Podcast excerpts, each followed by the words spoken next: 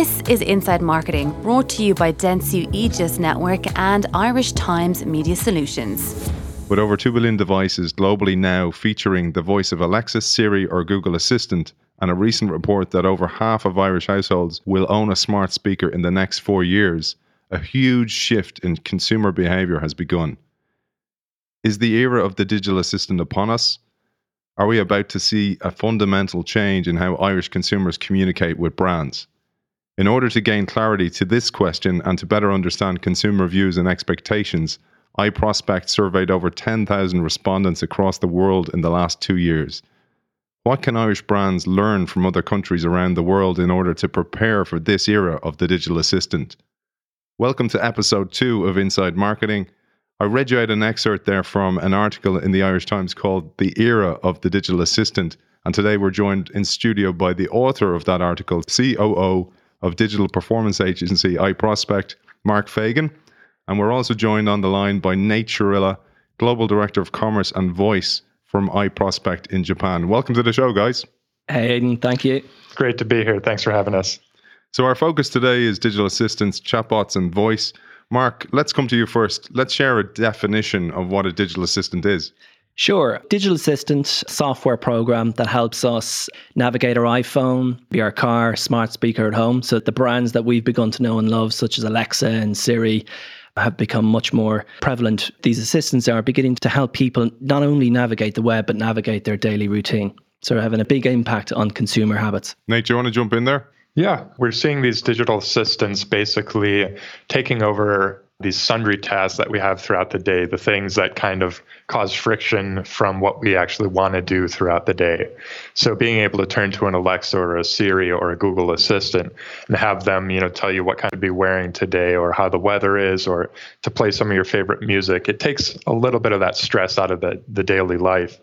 And they're only going to continue to evolve from here and become even more helpful for us to basically make our lives a lot easier. And Mark, I read your Irish Times article, and in it you cite some of the latest stats by Juniper Research. two billion devices with digital assistants are in operation today. eight billion devices will be in use globally by twenty twenty-three.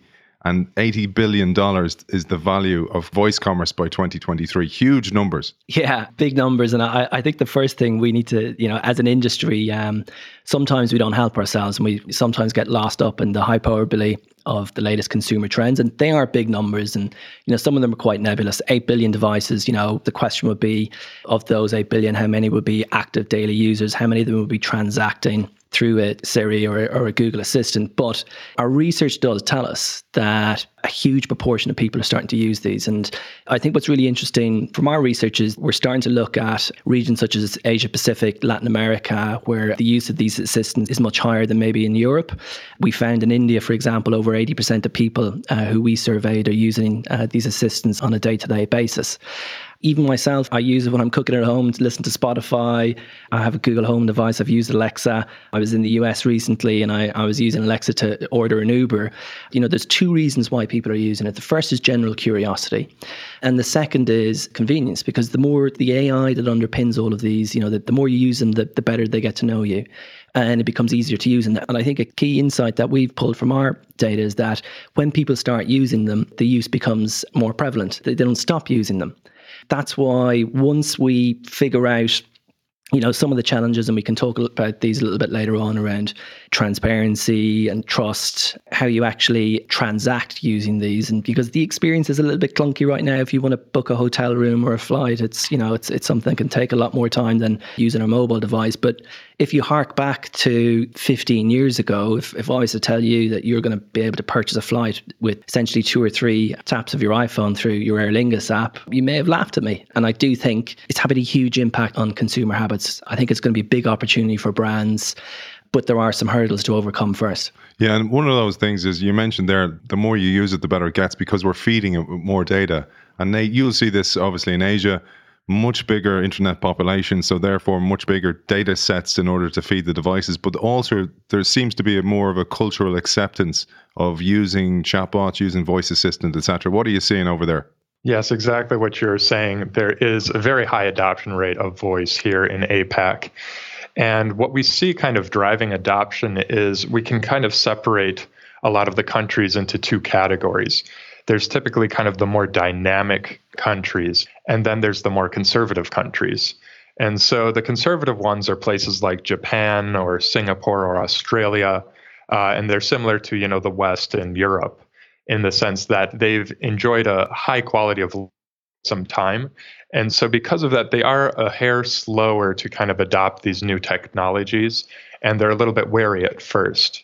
Whereas these dynamic countries like China, India, Indonesia, you know, they're coming online at the fastest rate in the world, and they're using voice assistants at the same rate.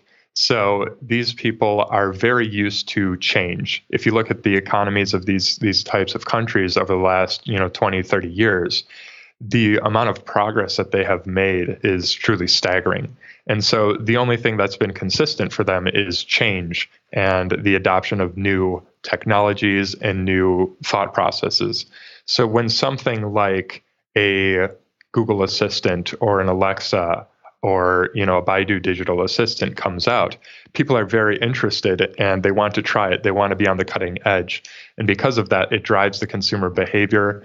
And then that turns into progress and growth for the companies that are driving it.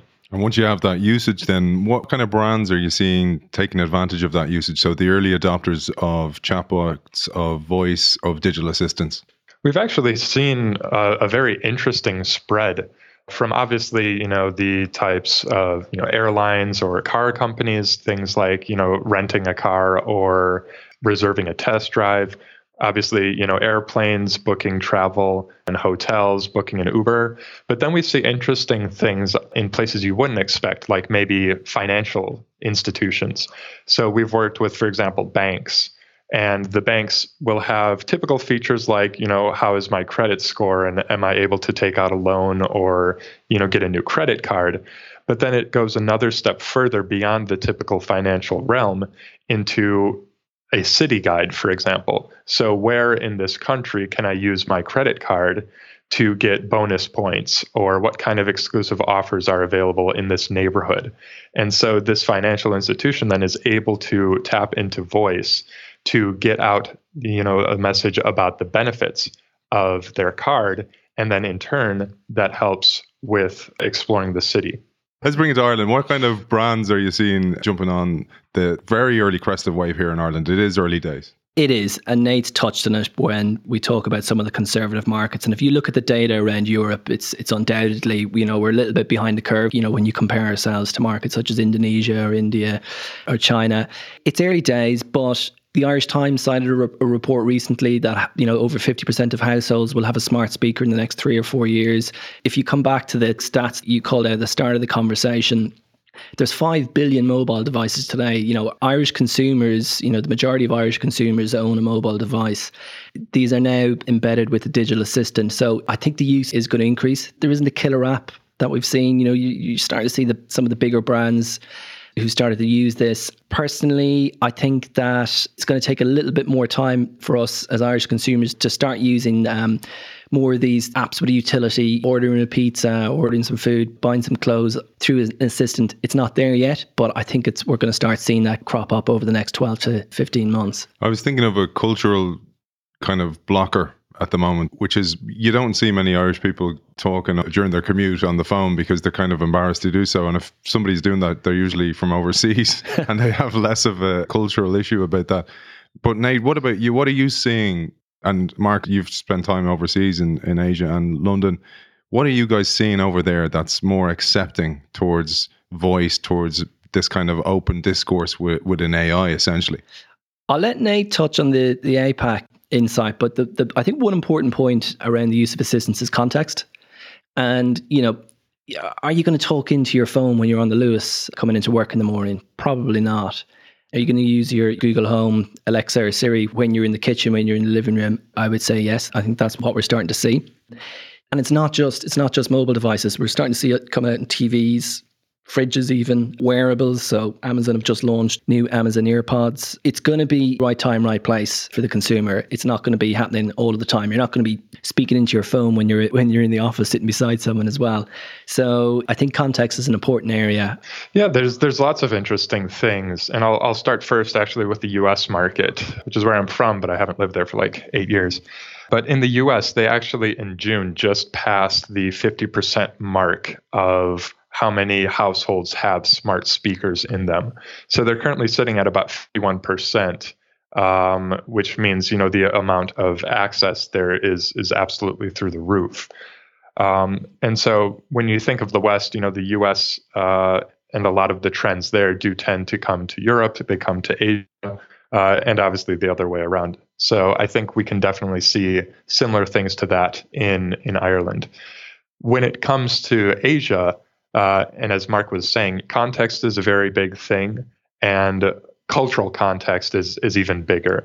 So places, again, like China and India and Indonesia, Uh, these countries are are very more much more open, uh, and they're much more, again, dynamic. And so, for example, in China, we saw a huge adoption. And if you go to China, if you go to Hong Kong or any, you know, Chinese-speaking country, you'll see people just talking into their phones on the subways and in the street. And they'll be sending voice messages, they'll be dictating messages to send, they'll be looking up directions and, and other things. Because for them, it's it's second nature now. You know, it's it's much more efficient to be able to speak into a device than it is to type it in uh, in the virtual keyboard, and it's more accurate as well. So that usefulness is really driving adoption in almost all of all of the markets. In places like India, we're seeing some really interesting trends that people that are adopting first, you know, they're the ones that want to be on the next big wave. They want to be seen as trendsetters and, and cool. And so they actually view voice as like the next big technical uh, revolution. And so because of that, the adoption is really skyrocketing. And we, when we surveyed all of the people in APAC, we had some really interesting responses from India about, you know, how they had used voice in the past.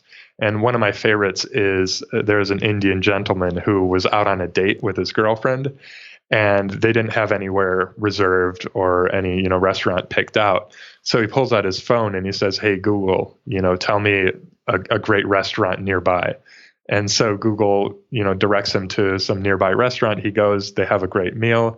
And he's, you know, feeling super cool because he used his Google Assistant in front of his date to show like how tech savvy he was.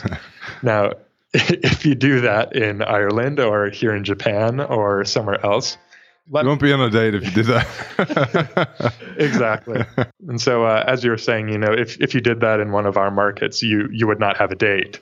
You know, your your wife or your girlfriend would say, "Why didn't you book it in advance?" And, you know, you'd, you'd have a very bad experience. But because of the culture and because of the behaviors and what's, you know, norm normal for them, we do see this very big difference in adoption. So that's the kind of market, that's the trends that are going on. But you guys are essentially advisors, you're consultants to brands. What are you telling brands, in particular here in Ireland, Mark? What are you telling brands? It's early days. What do they need to do? Do they need to build capability? Do they need to just learn the trends, understand how it works, et cetera? Yeah, I, I think there's a, a few simple things we're, we're we're talking to clients about right now. Definitely, there is a lot of interest in this space. You know, that's our role and and, and our clients' role to understand where consumers are going, what, you know, what's happening next. If you look at the list of tasks, if you like, that that people are doing, you know, a lot of them tend to ask questions of Google, for example, you know, from from a search perspective. So we're advising our clients is, you know, to look at the data, start with the consumer, understand what they're doing. We have seen longer keyword terms, for example, been used particularly through voice, through through digital assistants. So making sure that we've got the right content, so you're appearing for the right keywords when when, when people are um, what people are searching that way. Making sure that speed is key. So having a website that's been able to, you know, render quickly, that, you know, the content is e- easily available. And, you know, particularly when they talk to us about skills, which is, you know, if you want to essentially be able to interact through um, Alexa and Amazon, you need to you need to build a skill. You, you've got to make sure, you, you know, you're not just building a, a skill that suits you. You're building a skill that delivers utility to the consumer. And we're we're, we're telling our clients, you know, start small. Start small, deliver some utility to the consumer, help them, and then start learning from that and start seeing how you can build on that. It's, it's, you know, it's, it's not a, we're not in an advanced place yet where uh, we're, we're, we're, we're building, you know, platforms where consumers can transact on for some of our bigger retail clients. But we are starting to have conversations around making sure our clients are set up for success over, over the next couple of years. Nate, over your side of the world, what are you seeing? As Mark was saying, you know, when it comes to building a bot, for example, we have tons of clients that say, yeah, we want to build something. We want to be on Alexa. We want to be on Google Assistant. We want to be with Siri. But they haven't necessarily thought about what the use case would be.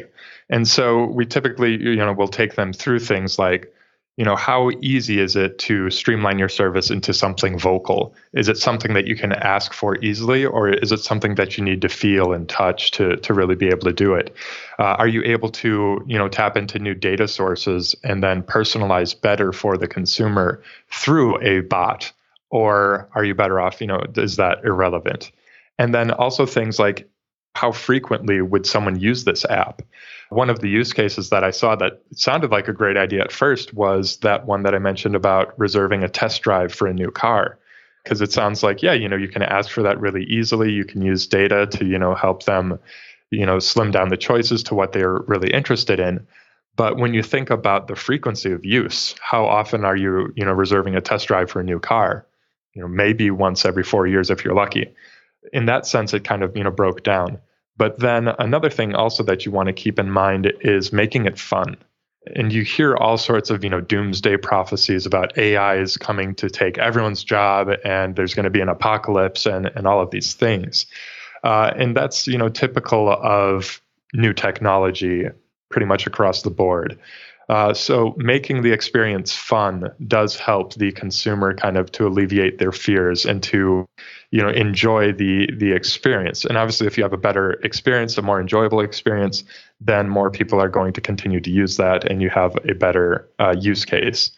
Some other things that we notice and that we talk to brands about is it is important to get into the game sooner rather than later. And the reason is because that within, you know, a couple of years, we're going to be marketing not only to humans, but we're going to be doing more marketing to machines and to these digital assistants. So in that sense, you know, Google Assistant or Alexa, et cetera, could become basically gatekeepers to the consumer. And so if you don't have, for example, things like a Google Shopping feed set up so that the data feeds into the Google Assistant, there's no way that they would recommend your product to the consumer. And if there are things like, you know, response scores on your service or your product, then you might automatically get shut out of being able to use that touch point. So right now, when we do marketing, the main focus is on the consumer and what they want and what drives their behavior.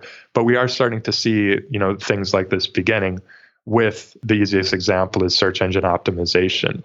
You're not doing that to make it sound better contextually to someone who's reading it, but you're making it sound better to the Google crawler that's going through the website so that they can categorize it better and that they can then deliver it more easily to the consumer. So we'll beginning, we're beginning to see uh, more of that, and we'll continue to see more of that as time progresses. With that in mind, what are your watchouts for brands? I think it's quite telling, firstly, that Google haven't announced how they're going to monetize this space. Google are the dominant player in the search space globally, and search is a huge part of how people are using assistants. There are challenges around natural language processing or conversation fulfillment, and all I mean there is being able to have a straightforward conversation with the assistant in order to be able to get to the end game that you're looking for. So to be able to buy a new jacket, yeah, you might want to be able to purchase a flight or purchase a hotel. One of the big um, pieces that we we talk about a lot to our clients, you know, is around trust, data transparency. I think this is a new space. We need to understand exactly ramifications. You know, active listening is one element, and you would have seen there was some controversy around what Apple were doing recently enough in this space as well. Do you want to share the Apple piece? Because people will be kind of wondering what that is now. Yeah, so basically, I mean, it was the same with Apple, and we also saw it with Google and Amazon as well. But with their digital assistants, they would have some portions of conversations saved, and actual humans would review it. And they would say, you know, did the digital assistant correctly assess, you know, the question and respond yes or no kind of thing. So it was a, a quality assurance type uh, testing for uh, the digital assistants. The problem came about because obviously, um, you know, even if you try to take out of, you know, any important details, there's still things like credit card numbers and personal information and, you know, fun times in the bedroom that make it through to these human monitors. And that's not the kind of data that we want anyone, you know, to have besides ourselves. So because of that, obviously, Apple, Amazon, Google, rightly so, took a bit of a drubbing in the media. So here's a big question. If you zoom out a little bit and you think of the gateway for most of us to the web at the moment is some type of search engine. It's Google, it's Facebook, it's whatever that opening page that we start with. In a voice world, that changes. So, for example, Nate, you mentioned earlier on over fifty percent of U S households now have a smart speaker. That means voice becomes the gateway in that world where there's no screen. So that changes the search game. And you mentioned, Mark, earlier on that Google still haven't monetized this space. So it's going to be interesting how this all plays out. It's going to be very interesting. I think if Amazon get this right, it could be a huge disruptor for the retail space. If you think about the number of households and the number of people who have a, an Amazon Echo or use Alexa, that is going to change things. Facebook are making interesting moves in this space as well. And there are new business models that are popping up that we're working with with a couple of clients, which is change of the game. And, you know, and Amazon have been testing out audio ads. There's slightly different skill sets that are starting to come into this space that maybe a, a search practitioner wouldn't be used to be uh, working in. So there's a whole new area there. It's not just Amazon that it, auto manuf- manufacturers are investing greatly in this space as well. So you see things like B M W, G M, Ford, all making moves in this space. So it is going to become interesting as to who owns that moment, who's able to help the consumer to be able to to fulfill the need or requirement that they have, um, who's going to be able to facilitate that transaction or just simply answer the question to the space. When we look at it from a global perspective, you know, Google still are a very big player in this space, and the, the, I think they lend themselves more to um, been able to communicate with people through many more languages maybe than, than Amazon can right now. You know, and Facebook will make a, I think they will make a bigger move in this in this area as well. So it's going to be interesting to see how it plays out. I definitely agree with what you're saying there, Mark. And I think that what we're seeing with kind of this evolution of search through voice search is really the perfection of search. Because when you think of traditional web searches, you know, you'll you'll search for something and then you'll get millions and tens of millions of responses to then sift through and find what you actually needed. With voice search, you don't have the time to, you know, have even ten, uh, you know, options listed to you. It's one answer and that's it. And so for someone like Google, you know, that one answer has to be the right answer or their platform loses credibility. So because of that, we're starting to see even more kind of uh, evolution into the algorithms and into, again, the context behind what's being asked. So with voice search, we have people that are asking, you know, tell me about this thing. On the other side of the perfection of search, we have visual search, which is another very interesting topic that we can go into in another uh, podcast. But visual search is asking, what is this? So typically when you think of searching for information, you're either know what you're, you want to learn more about, or you need to learn what something is and, and you know about its existence in general. So with someone like Google, we see Google Lens, which is able to identify something like a billion products. And then we also have their voice search. Then you have someone like Pinterest, which does, you know, two and a half billion products with their visual search, but they don't have any voice search. So it's a lot more difficult to interact. Then someone like Amazon and Alexa, they're able to do the voice search, but they don't necessarily have a visual search proponent just yet. So I think when we see the merging of both voice search as well as visual search, then we'll really see an even steeper climb in consumer adoption, because you'll be able to maybe carry around a lens, or, for example, you have some smart glasses on and you say, hey, Google, what is that over there? And it'll say, oh, that's, you know, the new coat by whoever. And then you could say, tell me more about it. I want to purchase it. Things like that. So it really kind of completes the needs of the consumer when we're able to tie these two types of search together. And I think that's where we're heading. It's great to know where we're headed so we can actually start today. And it's been great talking to C O O of iProspect, Mark Fagan, and Global Director of Commerce and Voice from iProspect in Japan, Nate Chirilla. Thanks for joining us. Thank you. Thanks for having us. Our thanks to our partners in the Irish Times and Dentsu Aegis Network, and our studio partners here in Collaborative Studios Dublin.